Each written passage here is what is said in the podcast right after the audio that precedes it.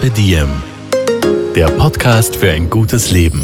Daniela Zeller und Holger Potje. Jede Woche abwechselnd im Gespräch mit inspirierenden Menschen. Welche Rolle spielt ein bewusster Lifestyle für Sie? Woraus schöpfen Sie Kraft? Über Ernährung, Bewegung, Bewusstsein und Erholung.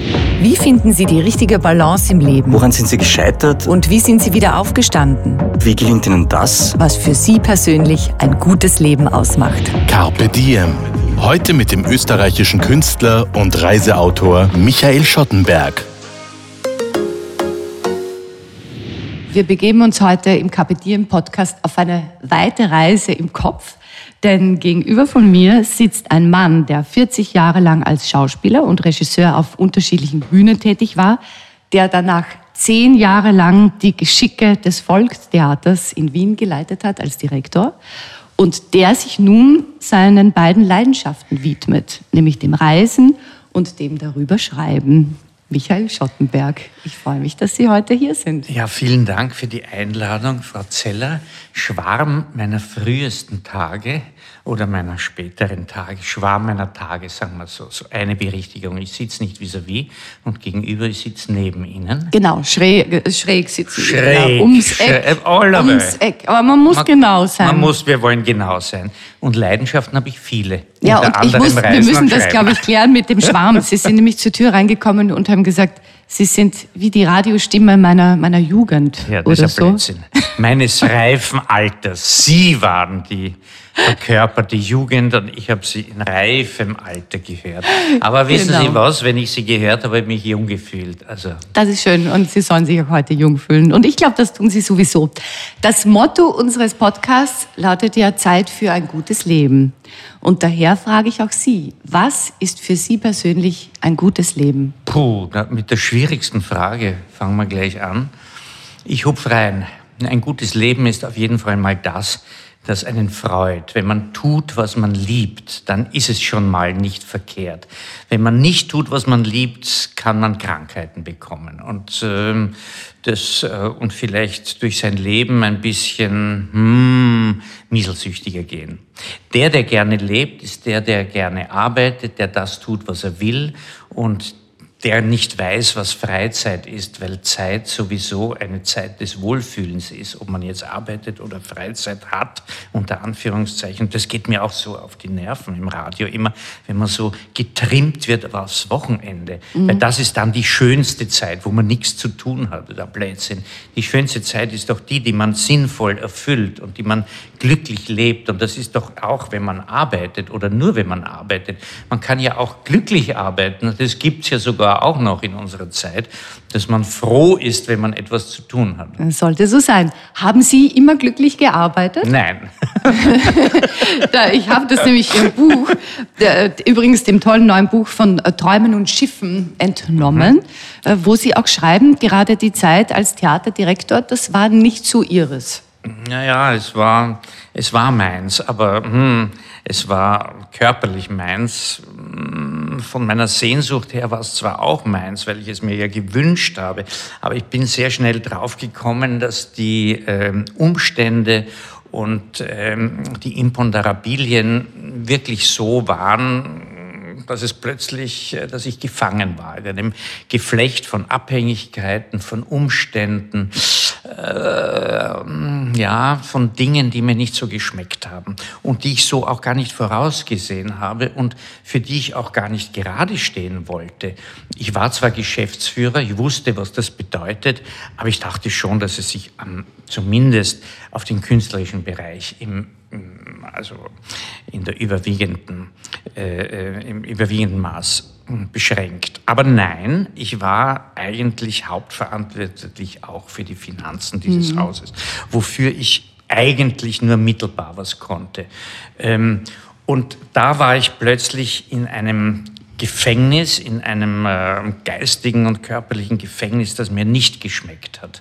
Ich wollte eigentlich mich künstlerisch ausleben und bin draufgekommen, dass ich verantwortlich war für das Wohl und Wehe von zweihundertachtzig Mitarbeitern. Theatern, und zwar unmittelbar verantwortlich war. Ähm, ich musste Menschen kündigen, ich müß, musste sie, durfte sie einstellen, aber ich musste ihnen auch sagen, dass wir jetzt keine Beschäftigung mehr haben.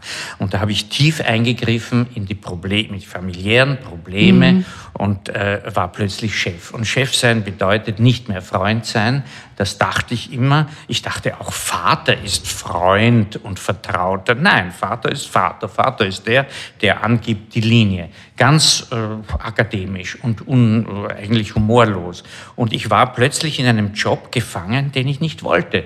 Und äh, dann kann man aber nicht sagen, auf halbem oder Viertelweg, so, das mache ich jetzt nicht mehr. Ich habe mich ein bisschen geirrt, sondern man muss das halt durchbeißen. Und dann habe ich gelernt, wie dieser Job funktioniert und musste plötzlich eine Sprache sprechen, die mir nicht genehm war. Und so habe ich zehn Jahre verbracht. Ja, okay, ich habe viel gelernt, aber ausgesucht hätte ich es mir so nicht. So geht es ja vielen Menschen, ne? Die irgendwo gefangen sind in einer Situation, aus der sie nicht gleich entfliehen können. Haben Sie vielleicht einen, ja, einen Tipp? Klingt nicht so blöd, aber ja, doch, vielleicht so ein kleiner... Ihre Expertise, wie, wie schafft man das Durchhalten, wenn man merkt, das ist nicht so meins? Was also ich bin auch Marathon gelaufen und ich weiß, was Durchhalten oder Durchstehen einer Situation bedeutet. Man muss einfach daran glauben, an das, was in einem ist und was positiv ist. Wenn man das Negative sieht, dann kommt man sofort unter die Räder. Das geht gar nicht. Also auch wenn eine Situation schwierig ist oder wenn man, wenn sie kaum bewältigbar erscheint, glaube ich, gibt es positive Aspekte. Immer. Im ganzen Leben gibt es positive Aspekte. Irgendetwas ist gut und schön und an irgendetwas kann man reinen Herzens glauben. Und nur das gibt einem dann die Kraft, einfach weiterzumachen und vielleicht auch Dinge äh, mitzuziehen, die die nicht ganz so schön sind.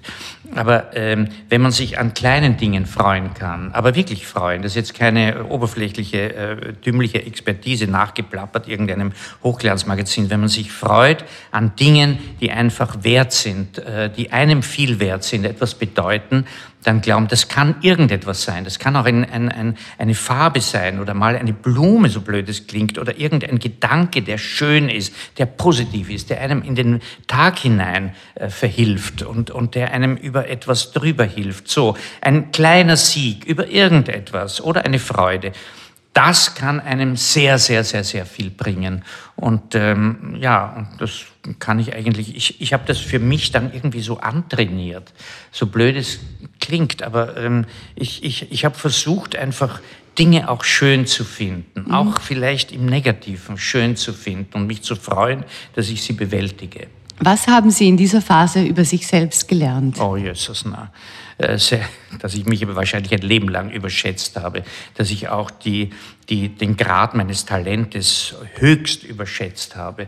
Da bin ich richtig aufgeklatscht, dort, wo die Wirklichkeit vorhanden ist, nämlich in der Realität. Also mhm. da ist Schluss mit Träumen gewesen. Und das, ich dachte immer, dieser Beruf besteht aus zu so viel, zu so einem hohen Prozentsatz, nämlich der Beruf des Künstlers oder, oder des kreativen Menschen, ähm, zu einem so hohen Prozentsatz aus Gefühlen und Und aus, aus Sehnsucht und aus Träumen und aus Visionen, gar nichts. Es besteht genauso viel als Realität.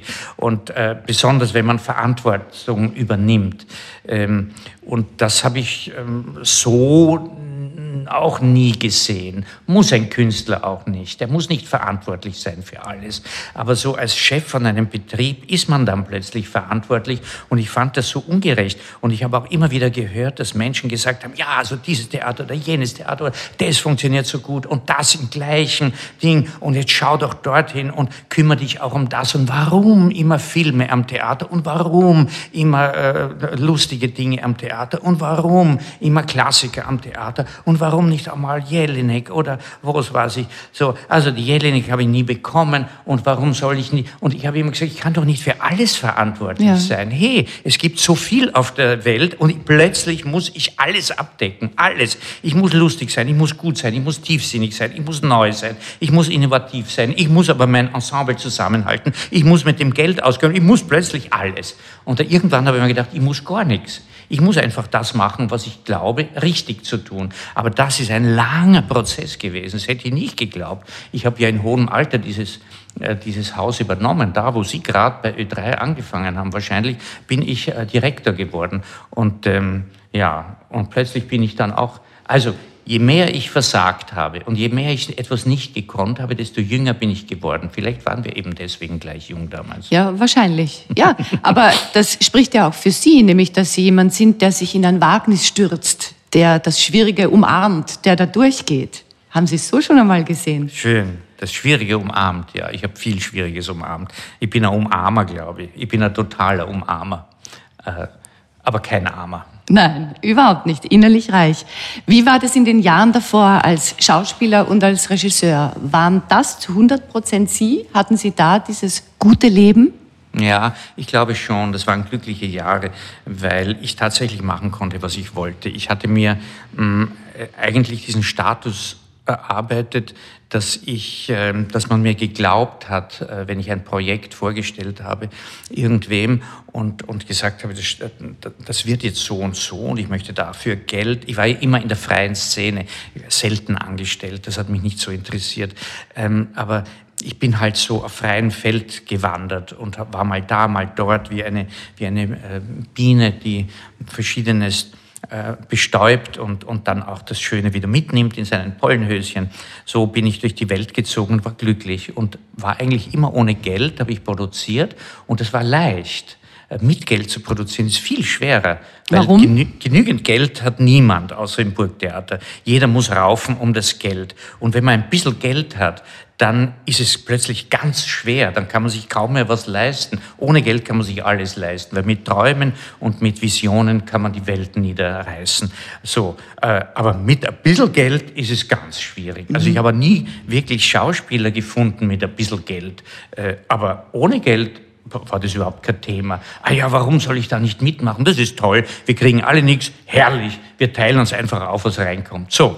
Das ist leicht. Also wenn man nichts hat, kann man auch nichts verlieren. Überhaupt Nur nicht. alles gewinnen. Ja, Hatten Sie jeweils Existenzängste in Ihren Nein, frühen Anfängen nee, als nee, Künstler? Nein, habe ich auch nie gehabt, habe ich nie und werde auch nie haben. Ich habe immer das Gefühl gehabt, mein Reichtum oder mein, mein Vermögen ist mein Talent. Das ist jetzt nicht weiß Gott wie groß, aber ich bin immer durchgekommen. Ich bin nicht dorthin gekommen, wo ich dachte, dass ich hinkommen werde, jetzt beruflich. Aber ich habe immer mein Auskommen gehabt. Irgendwie ist es immer weitergegangen. Und je mehr man danach trachtet und plant, das werde ich dann machen, also desto weniger passiert. Mhm. Wenn man gar nichts macht, uns einfach das auf sich zukommen lässt, also gar nichts plant, meine ich, strategisch, äh, sondern das Leben auf sich zukommen lässt und Beruf auf sich zukommen lässt, wenn man offen ist, dann passiert alles. Das ist das Tolle. Die Bücher sind mir passiert. Ich habe das nicht geplant. Es ist einfach passiert. Ich war offen dafür und ich dachte, ich bin neugierig, was jetzt kommt. Plötzlich war ich Autor. Und das klingt so, als wären Sie ein Mensch, der aus einer großen inneren Fülle kommt und aus dieser schöpft. Wie erklären Sie sich das? Wie sind Sie aufgewachsen? Ähm, ich bin aufgewachsen, wie jeder andere auch. Ich bin einfach größer geworden und älter geworden und ähm, habe schon früh eigentlich irgendeine Flucht angetreten, nämlich die Flucht ins Zaubern. Ja, ich wurde Zauberer und habe halt irgendeine Fertigkeit mir erworben, die äh, die andere nicht konnten. Und habe mir da so eine Eigenstellung irgendwie erarbeitet mit zwölf und bin ab vierzehn, fünfzehn bin ich einfach aufgetreten. Ich habe das so gemacht und habe andere irgendwie verblüfft und, und so bei Partys oder bei Familienfeiern oder bei unendlich vielen Einladungen meiner Eltern.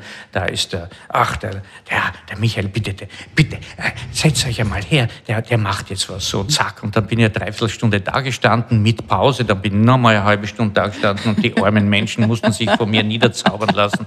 Und es war eigentlich eine tolle Erfahrung, weil ich meine Scheu verloren habe. Ich war ein extrem äh, äh, schüchternes Kind. Ich habe mich kaum zu grüßen getraut. Ich bin einfach nicht aus meinem Schneckenhaus herausgekommen. Keine Ahnung, warum. Meine Oma konnte mich irgendwie aufwecken, aber sonst schon niemand.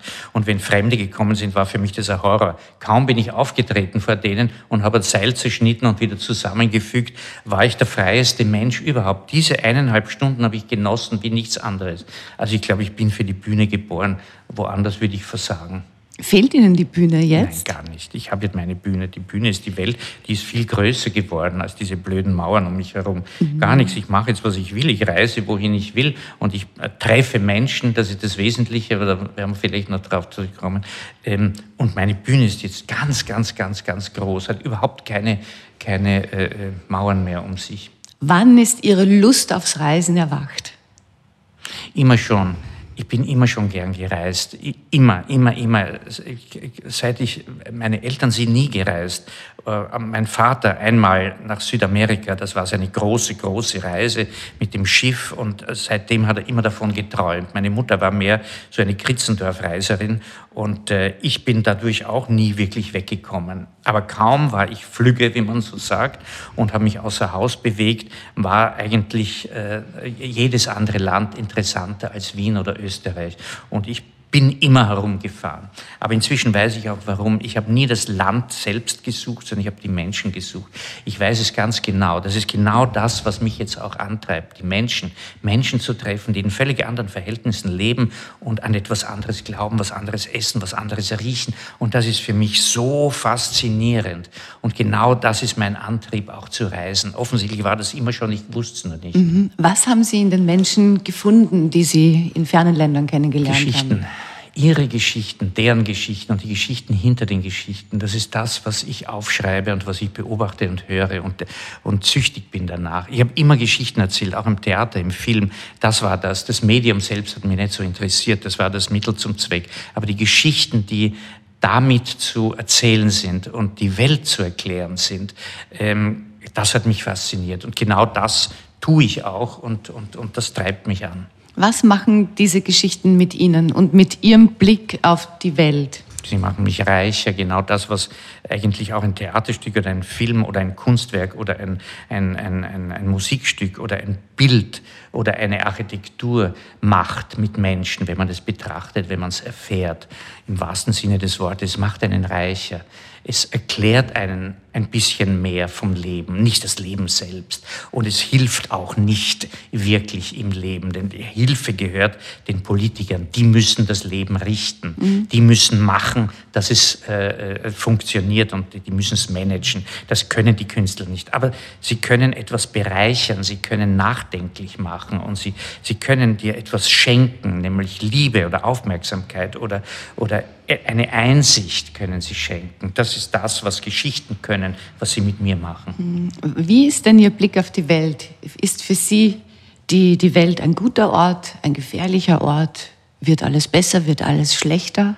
Es ist der einzig mögliche Ort, den wir haben, den müssen wir uns schön machen, den dürfen wir uns nicht schlecht reden lassen uns selbst. Es ist, wir haben keinen anderen Ausweg. Ich glaube an nichts anderes als das, was ich sehe.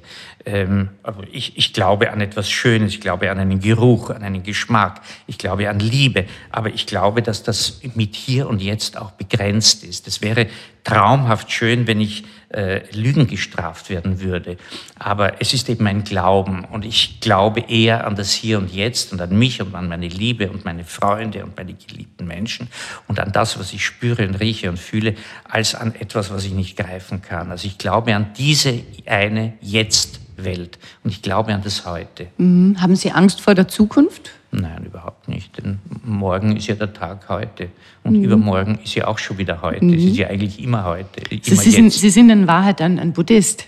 Ich jetzt bin's. Ist immer jetzt. Ja, und das ist doch auch das Tolle irgendwie an diesen Ländern, diese Gelassenheit, diese Freude, dieses Nicht-Strafen in der Religion. Der Buddhismus ist ja keine Religion, das ist ja Philosophie. Da gibt's nicht keine Vergeltung. Das ist doch wunderschön, wenn man jetzt lebt und wenn man jetzt glücklich ist. Also ich meine, das wollen die Christen auch, das wollen die Juden auch, wissen wir.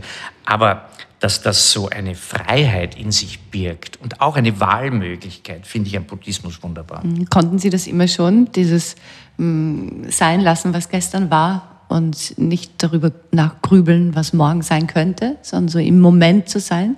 Ich glaube schon, ich weiß es nicht ganz genau. So genau erinnere ich mich nicht an meine damaligen Gefühle. Ich weiß es nicht. Ich kann es jetzt und ich will das auch. Ich freue mich. Ich bin ein herrlicher Übersiedler zum Beispiel. Ich ich bin einer, der von heute auf morgen auch weggehen kann mhm. und ohne jede Wehmut an irgendwelche Straßen oder Äußerlichkeiten oder Räume äh, äh, hinterher. Ich, ich, ich mache die Tür zu und bin in einem anderen Raum und ich bin glücklich. Ich bin nicht traurig, dass ich woanders bin. Im Gegenteil, ich finde das so aufregend. Ich übersiedle jetzt gerade, ich weiß nicht zu wievielten Mal meines Lebens und habe Koffer gepackt und bin woanders hingezogen und bin glücklich. In, in der Stadt oder außerhalb? Ja, in der Stadt und außerhalb, beides. Also beides. Welches Land hat Sie denn am meisten berührt? Südostasien ist kein Land, ist, ein, ist, ist ein, fast ein Kontinent. Indien hat mich mhm. in, auch ein fast Kontinent. Ähm, ja. Was ist es in Südostasien? Okay, es also ist Sie das waren Essen, in Kambodscha, Sie Geruch, waren in Thailand, Sie waren in Laos. Ja, ich war überall. Äh, in Laos, ja, doch in Laos auch. Waren Sie in Luang Prabang? Aber wo ist, was ist das? In, in Laos. Nein, da war ja, ich nicht. Ah, da müssen Sie hin. Luang Prabang ist eine Stadt ja. in Laos, die UNESCO-Weltkulturerbe-Stadt ist. Das das ist. An diesem äh, Fluss, an der Flussbiegung? Ja, genau, ja. direkt an der, am Mekong River. Ja. ja, da müssen Sie hinreisen. Ja, ich Und war da schon dort im Geiste. Ganz viele noch bewohnte äh, Tempel. Und, ja. und Mönche, Herrlich, die, ja. die da wirklich leben Luang und durch Prabang. Die Stadt ziehen. Ist das nicht die Hauptstadt? Jetzt blamiere ich mich. Ist nicht die nicht Hauptstadt, die Hauptstadt ist nicht die sagen. Hauptstadt, aber die, die schönste ja. Region. Also wirklich, mhm. boah, dass ich Ihnen einen Reisetipp geben kann. Sehen Sie mal. Eineinhalb Stunden weg von Bangkok. Wirklich eine Reise wert. Luang Prabang. Von Bangkok? Ja. Thailand? Ja. Also eineinhalb Flugstunden oder ja, was? Ja, eineinhalb Flugstunden. Okay, ja. Mhm. Mhm. ja, da muss ich hin. Sehen Sie, es gibt noch so viele Orte zu entdecken, die ich zwar irgendwie, ich, ich habe mir schon, ich hatte mal vor, nach, äh, von Vietnam wollte ich nach Kambodscha, Laos, aber das war dann, ich bin in Vietnam hängen geblieben, ehrlich gesagt. Man weiß ja gar nicht, wo man zuerst hinrennen soll. Ähm, und dann dachte ich mir, ach was, komm, ich mache diese fünf Wochen Vietnam, ich mache die am Stück, ich bleibe einfach, ich bleibe auf der Bank sitzen und schaue, was um mich herum mhm. passiert, als dieses ewige Herumrasen. Aber, und ich weiß, ich kann mich erinnern, ich wollte damals dorthin. Ja, ja, bin ich noch nicht. Also, was gefällt mir an diesen, an diesen Ländern? Ich sag's schon, das Klima, die, äh, die Lebensart, Klammer Buddhismus, das Essen, äh, die Freundlichkeit, die Gelassenheit, äh, die Sonne, die immer so unglaublich schön und strahlend alles in, in, ja, in Bewegung setzt. Ähm, alles eigentlich. Es gibt ja kaum etwas, was, was mir dort nicht gefällt. Jetzt muss man aber sagen, ich lebe ja nicht dort. Also ich nehme die Vorteile unserer Welt in Anspruch und ich die sozialen Benachteiligungen, die großen sozialen Benachteiligungen mhm. oder vielleicht auch die Unterversorgung im Schulischen, im Erziehungswesen, in, in der Gesundheit. Das ähm, muss ich nicht erleiden und erdulden und auch nicht die ewigen politischen Unsicherheiten. Also ich fahre dorthin für eine gewisse Zeit, genieße, was mir dieses Land an Schönheit und bin unter uns gesagt dann auch wieder froh, nach, in ein Land zu kommen, wo alles sehr gut funktioniert und gut organisiert ist, in diese Stadt Wien. Also das ist dann schon ein Unterschied. Ich rede mich leicht. Absolut. Wie reisen Sie denn? Wie, wie sieht das aus? Angenommen, Sie fliegen nach Hanoi, Vietnam. Wie wohnen Sie? Planen Sie alles vorher oder entscheiden Sie spontan? Wie, wie ist das bei Ihnen? Ich entscheide spontan. Ich äh, entscheide mich für ein Land mal. Ja. Ich buche diesen Flug. Inzwischen mit ein bisschen schlechtem Gewissen, aber anders kommt man dort nicht hin. Mhm. Ähm, wäre auch bereit, eine höhere Taxe zu zahlen, die vielleicht sinnvoll eingesetzt wird und hoffentlich sinnvoll eingesetzt wird. Das fände ich wunderbar. Ähm, aber ja, ich lande in Hanoi und dann bewege ich mich durch das Land so, wie ich vermeine oder wie ich beobachte, dass sich Menschen bewegen.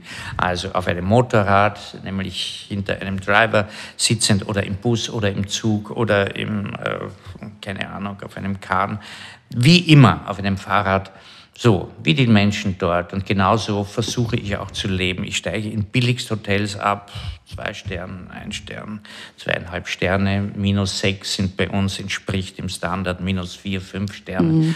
Ähm, Also eigentlich gar kein Komfort, es sind mehr Unterkünfte, vielleicht kann man das so sagen. Ich reise mit einem kleinen Rucksack, ich habe alles immer am Rücken bei mir und ähm, ich äh, ja, eigentlich zutiefst ökologisch unterwegs.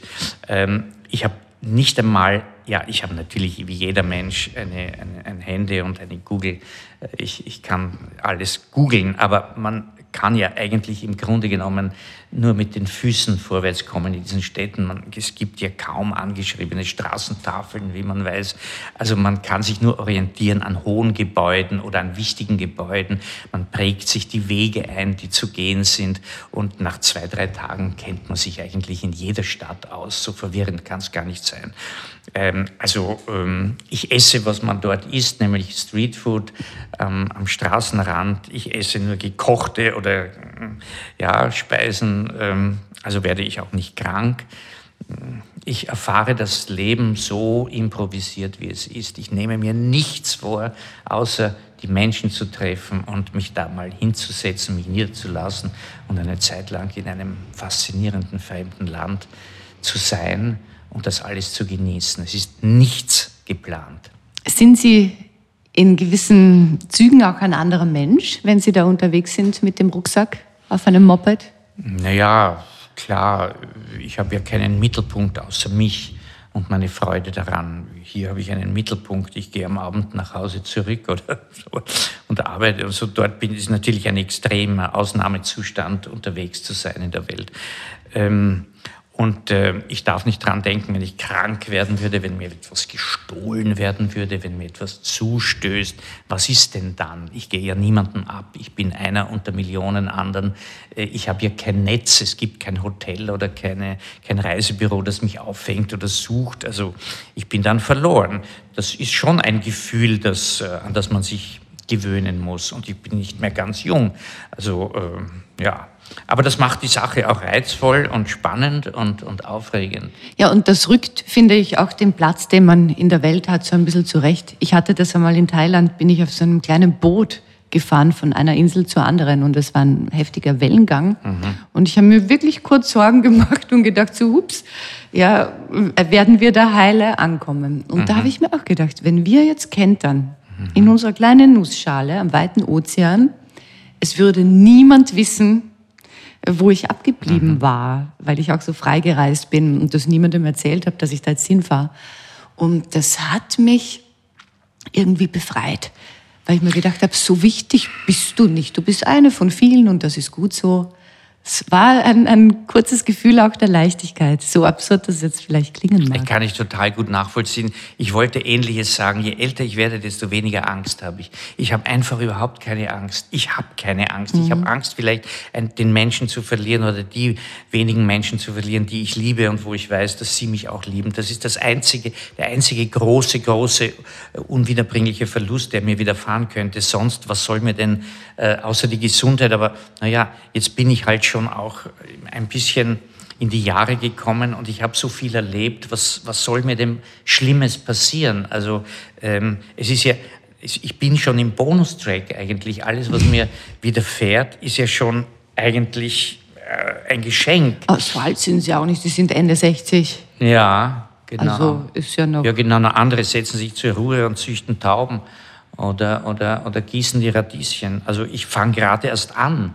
Und äh, die Welt zu entdecken. Ich habe schon angefangen, aber die Welt zu beschreiben und dieses Leben als Autor, das beginne ich ja jetzt gerade äh, mit allem, mit allem, was dazugehört. Also äh, wie, wie ist das Anfänger. Gekommen? Wann haben Sie entdeckt, dass Sie diese Reisen noch auf einer anderen Ebene erleben, wenn Sie auch das aufschreiben?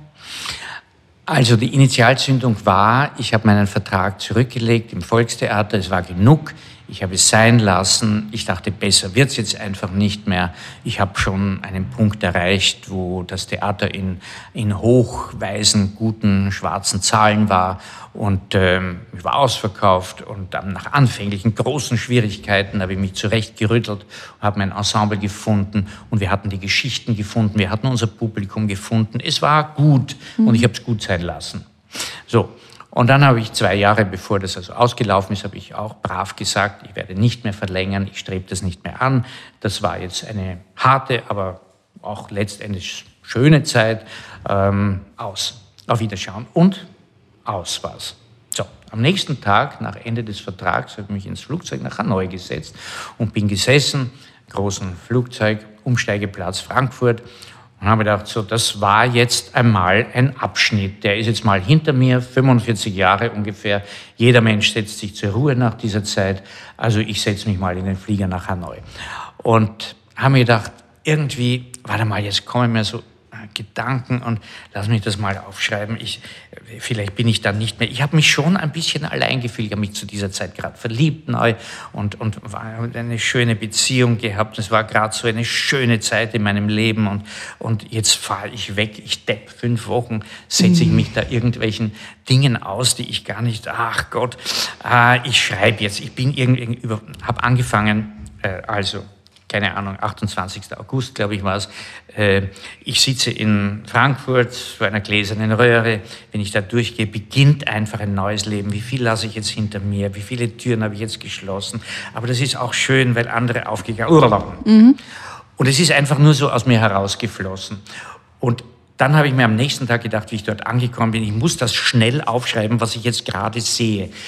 Ich muss den Geruch beschreiben, ich muss das alles jetzt geschwind noch beschreiben und dann genieße ich. Und so bin ich Tag für Tag für Tag für Tag bin ich gesessen und habe geschrieben und habe genossen und habe mir alles organisiert, aber ich habe auch geschrieben. Und Sie schreiben mit der Hand. Und ich schreibe mit der mhm. Hand und, und ich, ich will da keinen Laptop. Aber ich habe auch gar nicht gedacht, irgendwas mitzunehmen. Mhm. An, an, äh, so, und... Ähm, habe das geschrieben und habe gedacht, ah, das ist doch das Geschenk überhaupt, das ich ihr mitbringen werde. Na klar, ich, sie hat mir doch die Ihre Zeit Freundin, geschenkt. Ja. ja, und ich schreibe und ich schreibe für sie einen, wie einen Brief, was ich alles erlebt und gesehen habe. So, im Leben hätte ich nicht daran gedacht, dass ich jetzt gerade ein Buch schreibe. Mein erstes, nie, nie, nie, nie, nie, nie. Ich habe es für sie geschrieben, bin zurückgekommen, habe das vorgelesen, wir waren glücklich. Eineinhalb Jahre später äh, bin ich auf die Idee gekommen, irgend so einen, ein, ein Kapitelchen davon zu veröffentlichen. Aber das ist eigentlich schade, ich habe da ein Buch zu Hause. Ja. Könnte man nicht was damit machen? Und dann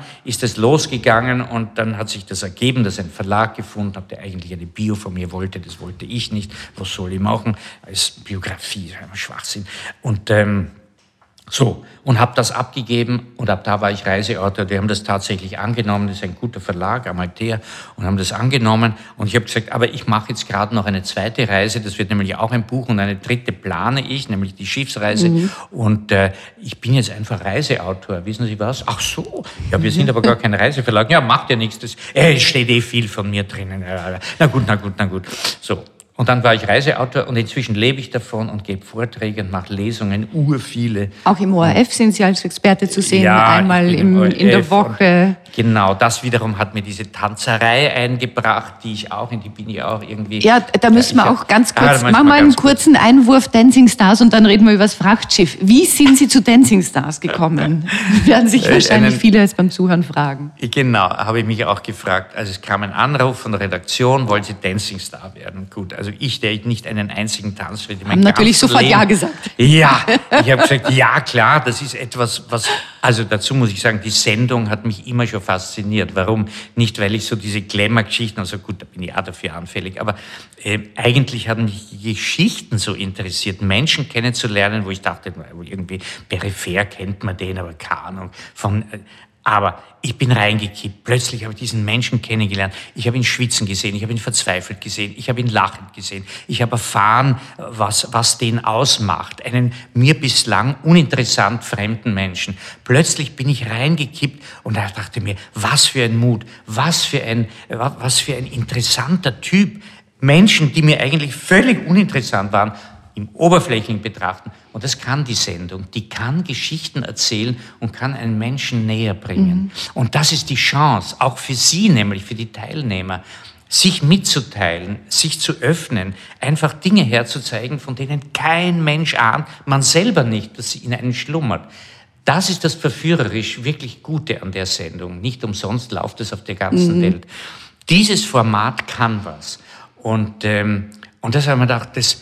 Komisch, das interessiert mich. Warum nicht? Ich kann mich nicht blamieren. Was soll ich mich blamieren, wenn ich nichts kann? Sie wollen auch keine Karriere als Tänzer starten. Also ja. Null von dem. Aber es ist ein Abenteuer. Warum nicht mal das wagen? Da sind wir ja eh schon beim Thema meines Lebens. Warum nicht Dinge wagen, die man nicht kann? Man kann ja gar nicht versagen. Ähm, und habe das gewagt und bin äh, eigentlich durch eine unglaubliche Zeit gegangen, die wirklich körperlich wehgetan hat, aber wurscht. Ähm, aber sie hat mir so viel an, an, an, an, an Überraschungen gebracht und an dem, was ich gelernt habe, was mir diese entzückende Person namens Connie Kräuter, meine Tanzlehrerin, beigebracht hat, nämlich nicht Tanzschritte. Das ist das Äußerliche. Die hat mir ganz was anderes beigebracht. Ich habe gelernt, äh, Hemmungen loszulassen, über, über, über Ver- Verklemmungen zu lachen. Plötzlich bin ich zu Gefühlen gestanden. Das muss ja ein Schauspieler mhm. gar nicht. Ich habe ja immer eine Person vor mhm. mir zwischengeschaltet. Das bin ja nie ich. Ich sterbe nicht, ich verliebe mich nicht, ich ziehe mich nicht aus. Diese Person zieht sich aus, die ich spiele. Aber da war ich ich. Das war das erste Mal in meinem Leben, dass mir mir jemand in die Seele geschaut hat und dass ich das zugelassen habe. Und ein Mann, der tanzt, ist ja eigentlich kein Mann in den Augen der Männer, weil Männer tanzen nicht, Männer lassen keine Gefühle zu, das machen doch nur Frauen.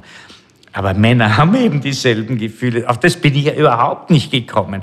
Ich muss so alt werden, dass ich das überhaupt erfahre. Ist doch absurd, oder? Aber wie schön. Wie Aber schön. Hatten Sie nicht auch die Stimmen im Kopf der, ich nenne es jetzt mal, intellektuellen Elite, mit der Sie ja auch viel zu tun hatten, über, also jahrzehntelang, wo Sie vielleicht gesehen haben, vor Ihrem inneren Auge, dass einige jetzt die Augen verdrehen, den Kopf schütteln. Wie kann man das nur machen? Mhm.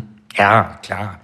Aber ähm, das ist mir doch wurscht. Also ich meine, ist Ihnen ja, das wirklich ist egal? Vollkommen Legen egal. Sie keinen Wert das, drauf, das war ja gerade das Reizvolle, geliebt zu werden.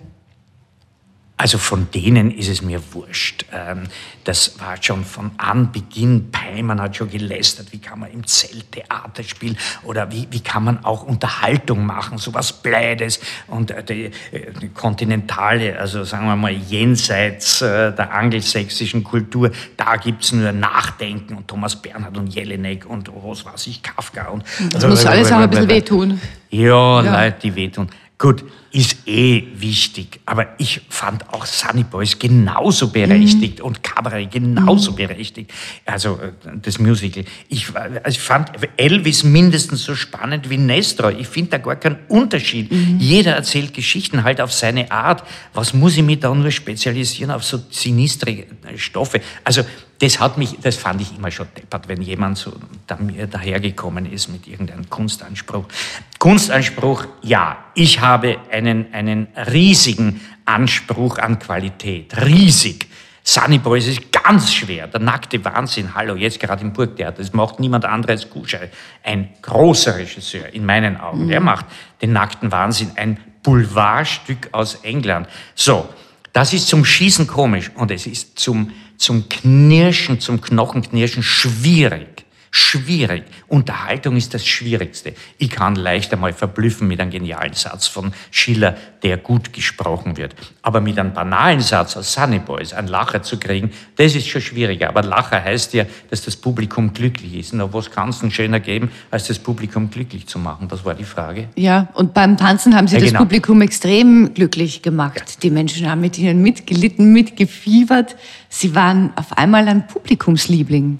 Na, stellen Sie sich mal vor. Ja. Ich, der und Sie sind immer Zweiter so für geworden. Schräge Dinge zuständig waren. Haben Sie den Ehrgeiz gehabt, Erster zu werden? Aber froh, oder überhaupt nicht. Null, null. Ich wollte einfach in der ersten Sendung nicht rausfliegen. Das war der Ehrgeiz. Und dann haben wir gesagt, weißt du was, bis Ostern schaffen wir es. Und dann wurscht. Es ist doch so wurscht.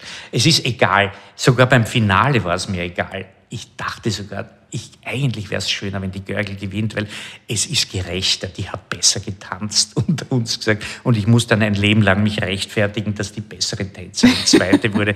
Also es war mir lieber so. Hat das nachhaltig etwas verändert in Ihrem Leben, nein, diese Tanzerfahrung? Wirklich. Nein, nicht wirklich. Ja, pff. Ich, also das, was ich eingangs sagte, ich, ich, ich, vielleicht hat es mich um einen Zentimeter lockerer gemacht. So, und dann, jetzt gehen wir von dem Tanzboden zum Frachtschiff. Mhm. Sie waren auf einem Frachtschiff unterwegs im Norden Europas und ja. haben darüber eben auch ihr, ihr neuestes Buch geschrieben, von Träumen und Schiffen. Ja. Warum gerade ein Frachtschiff? Ich bin schon mal mit einem äh, mit einem äh, organisierten Passagierschiff, also mit einem Traumschiff, mit einem Traumschiff gefahren, und es war die Hölle für mich. Dieser Traum hat sich mir nicht erschlossen. Es ist alles organisiert.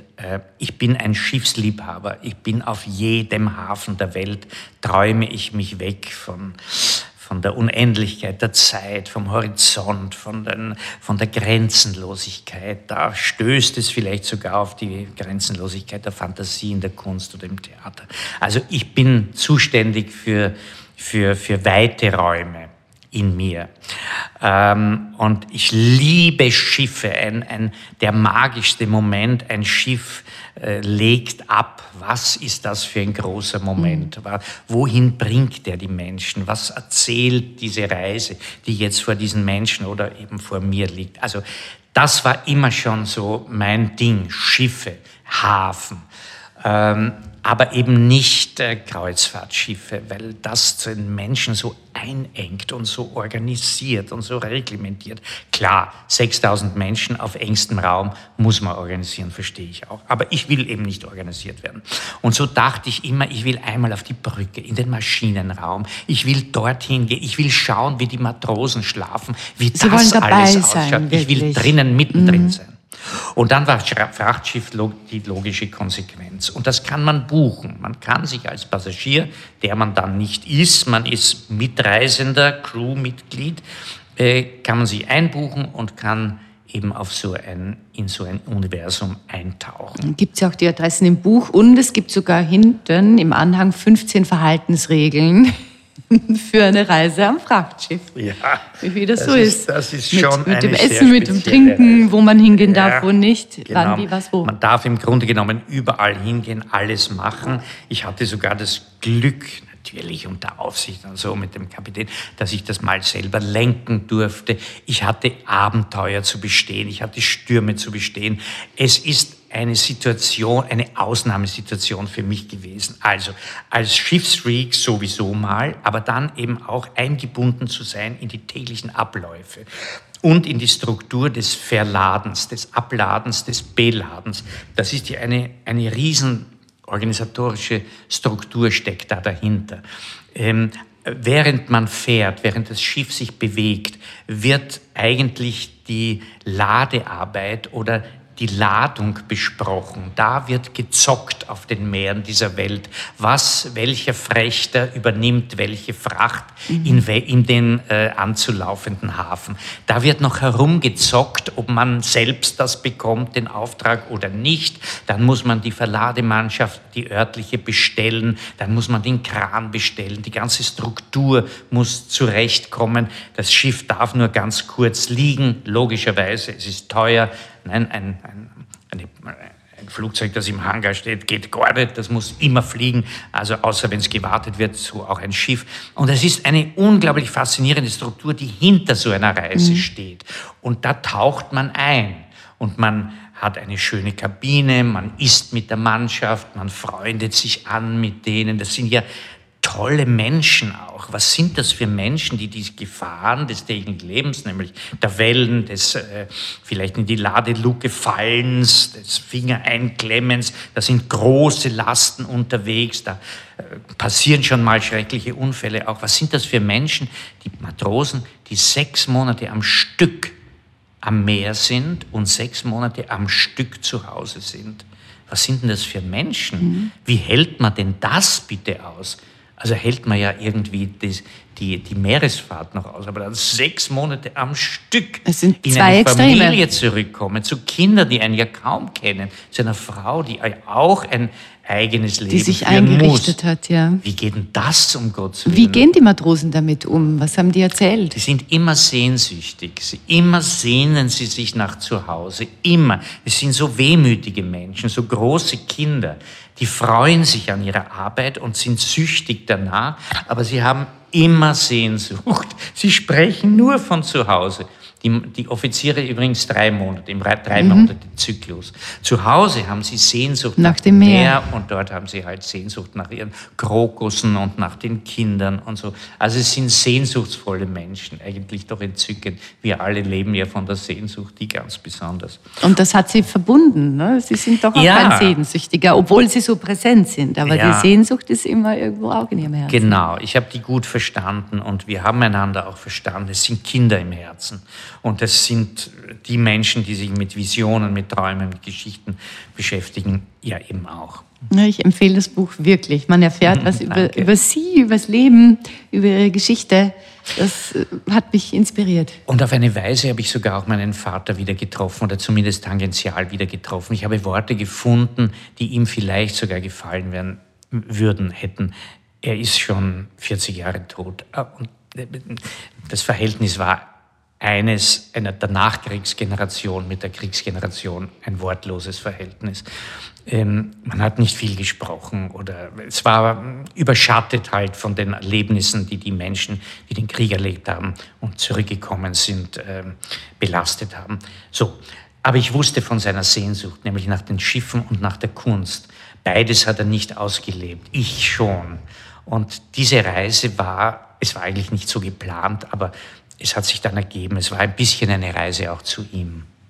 Und ich habe da vieles mir von der Seele geschrieben, an Gefühlen, die ich mir zugeordnet habe, aber von denen ich ahne, dass es vielleicht auch seine Gefühle waren. Mhm. Und so habe ich eine Sprache gefunden oder zu finden versucht, die auch für ihn gültig möglicherweise wäre oder gewesen wäre. Und das hat mich, das hat mich sehr, sehr, sehr, sehr viel Kraft genommen. Ein Buch zu schreiben bedeutet viel Kraft. Mhm. Was würden Sie denn Ihrem Vater gerne sagen, wenn er jetzt hier mach's sitzen würde? Mach's wieder, mach's doch, mach's doch, erfüll dir den Traum. Das ist das, was ich auch beim Tanzen immer wieder sagen wollte. Erfüll dir den Traum, tu es einfach. Mach das Verrückteste im Leben, mach's. Es muss ja gar nicht so verrückt sein. Tanz einfach mal los. Versuch zu lernen, zu tanzen. Du wirst plötzlich zu deinen Gefühlen stehen und du wirst Menschen vielleicht sogar besser verstehen. Es ist so banal. Aber steh zu deinen Gefühlen. Mach's, erfüll dir einen Traum. Warum reisen Sie eigentlich immer allein? Na, immer tue ich es ja nicht. Ich reise ja nur, es sind ja nur die Reisen, die ich beschreibe, die allein sind. Also oder, es gibt auch die geheimen äh, Reisen. Es gibt ja auch die Gesellschaftsreisen, die ich mit meiner Freundin und mit meiner Frau tue. Unternehme, das sind die Wohlfühlreisen, die schönen Reisen, wo ich freudig in schönen Hotels und in schönen, an schönen Plätzen unterkomme. Das sind auch schöne Reisen, die ich allein mache, aber, äh, aber die kann ich nicht beschreiben. Ja. Da tue ich mich schwer. Ja. Ja. Oder? Und, man, und man genießt ihre, die Zeit ihre Freundin hätte keine Sehnsucht, Sie aufs Frachtschiff zu begleiten. Nein. Das ist Nein. ganz klar, das Nein. ist ihres. Nein. Ja. Nein, gar nicht. Ich habe zum Abschluss noch ein paar Fragen, die das Leben stellt an Sie. Haben Sie bestimmte Rituale, die Sie in der Früh machen, zum Mittag, am Abend? Nicht wirklich, nein. Also auch nicht so der Morgenkaffee, der sein muss, ja, oder irgendeine Bewegungsform? Nein, eigentlich nicht. Also Ritual heißt ja immer wiederkehrend ja. Und, und auch daran glauben und so. Nein, gar nicht. Nein, ich stehe einfach auf. Das ist mein Ritual. Sie stehen auf und umarmen den Tag. Gibt es ein Zitat, das Sie besonders geprägt hat? Ah, schwere, an was erinnere ich mich? Carpe diem ist gerade das Zitat des Tages, weil ich da sitze und ich eine schöne Zeitschrift bekommen habe. Ähm, ja, erlebe den Tag bewusst, das ist, beschreibt es ja eigentlich eh schon. Und nimm, äh, lebe das Leben, also ähm, vielleicht von Piaf. Ich bereue gar nichts. Was ist denn für Sie schöner? Zu Hause ankommen oder von zu Hause abreisen? Abreisen, abreisen. Abreisen ist das Schönste. Abreisen, das heißt nicht, dass das Ankommen hässlich ist, aber ich reise ja dann von meiner neuen Welt wieder ab. Stimmt Sie das Ankommen immer ein bisschen wehmütig? Ja, ein bisschen schon. Es ist etwas zu Ende. Aber nicht wirklich eigentlich, weil ich freue mich ja schon, dass was Neues beginnt. Aber von wo wegzufahren, wenn es so voll ist, der Erlebnis, zum Beispiel wie ich vom Schiff weggegangen bin, Das sind ja Ausnahmesituationen. Wenn ich von zu Hause wegfahre auf eine Reise, ist ja keine Ausnahmesituation. Ich freue mich auf das, was ich erlebe. Und, und Sie wissen, die Wahrscheinlichkeit ist sehr hoch, dass Sie wieder genau dorthin zurückkommen. Hoch, ja. Sehr hoch, genau. Ähm, nein, ich, ich reise, glaube ich, lieber ab, als dass ich ankomme. Was ist der schönste Ort, an dem Sie jemals übernachtet haben? Boah, in den Armen einer schönen Frau, nämlich meiner. Na, das ist eine schöne Antwort. So eine schöne Antwort hat noch niemand gegeben. Woran erkennen andere ihre Eitelkeit? Ich bin tatsächlich uneitel. Ja. Wissen Sie, dass ich, ich kann mich gar nicht erinnern, dass ich mich einmal bewusst in den Spiegel geschaut habe. Eher im Gegenteil. Mir ist das alles immer ein bisschen peinlich. Aber es gibt ja nicht nur die Eitelkeit, ja, ja, die sich auf die Schönheit, Hülle genau. bezieht, sondern auch ja. vielleicht auf den Intellekt oder auf Kreativität. Nein, kaum. Oder Leistung. Nein. Ich bin mir kritisch gegenüber. Ich schaue keine alten Filme, ich habe keine, ich habe keine Bilder. Ich habe, das war auch das Problem. Ich wurde gefragt für, die, für diesen Podcast, ob ich irgendwelche Bilder, ich habe ja gar nichts von mir. Gar nichts? Ich, ich habe nichts. Ich sammle das auch überhaupt nicht. Nein, das haben andere. Und wenn mich irgendjemand damit überrascht, irgendein Ausschnitt von einer alten äh, Ding und so, erschrecke ich, dass das ich bin. Nein, ich habe tatsächlich nichts. Ich glaube, dass ich einer der uneitelsten Menschen überhaupt bin. Ich höre mich nur gerne reden. Und wir hören gerne zu. Was kann man denn von Ihnen lernen? Boah, gar nichts. Weiß ich nicht, kann ich nicht sagen. Muss hier jeder selber wissen. Weiß ich nicht. Nein, ich glaube, ich bin nicht so wichtig. Aber uneitel jetzt gesagt. Ähm, keine Ahnung. Null Idee, Sie sagen es mir. Ja, was kann man denn von mir lernen? Ich finde, sagen man kann von Ihnen doch. lernen, die jeden Tag so präsent zu leben, und auch Furchtlosigkeit kann man von Ihnen lernen. Furchtlos Dinge anzunehmen, loszumarschieren, Dinge auszuprobieren, etwas zu wagen, grenzenlos ja. zu sein. Wow. Und das ist schon sehr vieles. Wow. Was war denn die wichtigste Lektion, die Sie über sich selbst im Leben gelernt haben? Oh mein Gott, meine Grenzen irgendwie. Permanent stoße ich an meine Grenzen. Meine Grenzen des Talents und meine, meine Möglichkeiten auch. Ich weiß, ich bin nicht so gescheit, wie ich dachte, nicht so talentiert, wie ich dachte. Ich bin permanent stoße ich irgendwie an etwas, was ich mir dachte, das kann ich doch oder das weiß ich doch mhm. oder so. Also ich werde immer wieder zurückgeworfen auf mich, aber das ist eigentlich eh schön. Ja, erleichtert Sie das eher oder deprimiert Sie das? Nein, mich deprimiert das nicht. Nein. Erleichtert auch nicht. Ist so. Habe mich dran gewöhnt. Mhm. In welchen Momenten sind Sie absolut souverän? Ich glaube, dass ich wie kaum ein anderer mit Ungewohnten gut umgehen kann. Ich bin souverän. Es passi- also, das ist ja... Ich, ich sage das, was ich vorher gesagt habe. Ich denke mir, so, dieses Möbel suche ich mir aus oder die Szene könnte so ablaufen oder den Satz schreibe ich mal so. Und dann merke ich, das ist eigentlich kein, gar keine gute Idee. Jemand anderer kommt und sagt, na wie, das könnte doch so laufen oder das Möbel ist doch eigentlich viel sinnvoller. Was? Und dann bin ich nicht einer, und das ist eine gute Eigenschaft, der sagt, aber ich will es so. So habe ich mir das vorgestellt. Ich bin einer, der sagt, Jesus, das stimmt eigentlich. Mhm. Toll. Hätte ich jetzt nicht für möglich gehalten, aber so. Aber das ist keine Duckmäuserei oder kein ja, Sie Nachgeben, sind einfach kein darauf Beharrer. Ich merke, er hat recht. Oder nein, ich glaube, ich habe recht. Aber ich gehe sofort auf den anderen ein. Und das hat mir auch viel geholfen beim Regieführen. Ich habe mir eine Idee zurechtgelegt, bin mit meiner Hausaufgabe gekommen. Habe gesagt, pass auf, ich stelle mir die Szene so und so vor. Ich habe das Gefühl, du wartest und der kommt. Und die ersten Sätze hört man von draußen. Ist das nicht eine gute Idee? Na, ich muss den doch in die Augen schauen bei dem Satz. Ach so, äh, ja, hm. Aber probieren wir es mal aus. Nein, ich brauche die. Okay, gut, von mir aus, dann bleibt drinnen. Möchte mal sehen, wie der, das ist tatsächlich besser. Es stimmt, der kann das gar nicht sagen, wenn er den nicht sieht. So, ich bin der Erste, der drauf eingegangen ist. Und ich glaube, das hat mich ungewöhnlich gemacht als Regisseur. Nicht, mhm. dass ich die tollen Ideen hatte. Das haben andere. Der Kusche ist viel besser gewesen und ehrlich gesagt der Peymann auch. Ich, ich habe es gespürt. Aber die Zusammenarbeit, glaube ich, habe ich besser geschafft. Das sind doch lauter Egomanen da oben, mhm. diese alten Männer. Und wenn alles möglich wäre, was würden Sie heute tun? Äh, mit Ihnen jetzt einen super Espresso trinken. Das machen wir jetzt auch noch. Ja, Michael Schottenberg, danke, dass Sie sich die Zeit genommen haben. Danke. Dankeschön. Mehr von Carpe Diem gibt es auf Soundcloud, iTunes, Google Play oder Spotify. Jetzt abonnieren und liken.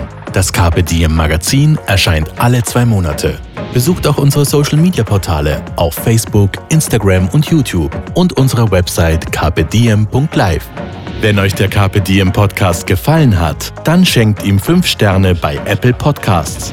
Wir freuen uns über eure Kommentare und sind jetzt auch direkt über podcast at carpe diem punkt live erreichbar. Wir freuen uns über Anregungen, Kommentare und Ideen. Nächste Woche Holger Potje im Gespräch mit Perin Schober, die mit ihren Shades Tours soziales Miteinander und Tourismus in Wien verbindet.